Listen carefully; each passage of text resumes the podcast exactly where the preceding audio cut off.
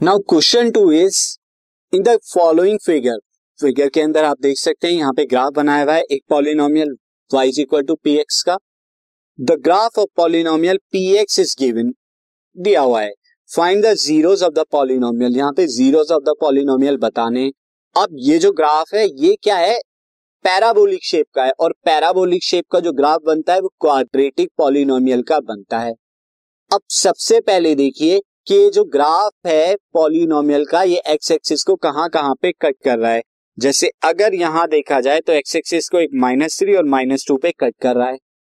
तो जिस पॉइंट पे ग्राफ जो है एक्स एक्सिस को कट करता है, वहाँ पर जो एक्स कोऑर्डिनेट की वैल्यू होती है, वही आपका ज़ीरो होता है। तो यहाँ पे हम लिख देंगे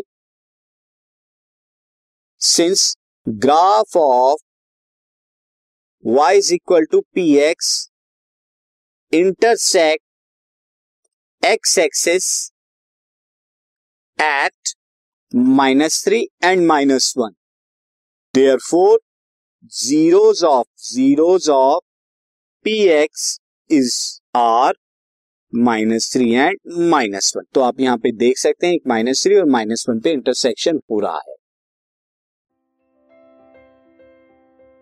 This podcast is brought you by Hubhopper Shiksha Abhiyan अगर आपको ये पॉडकास्ट पसंद आया तो प्लीज़ लाइक शेयर और सब्सक्राइब करें और वीडियो क्लासेस के लिए शिक्षा अभियान के यूट्यूब चैनल पर जाएँ।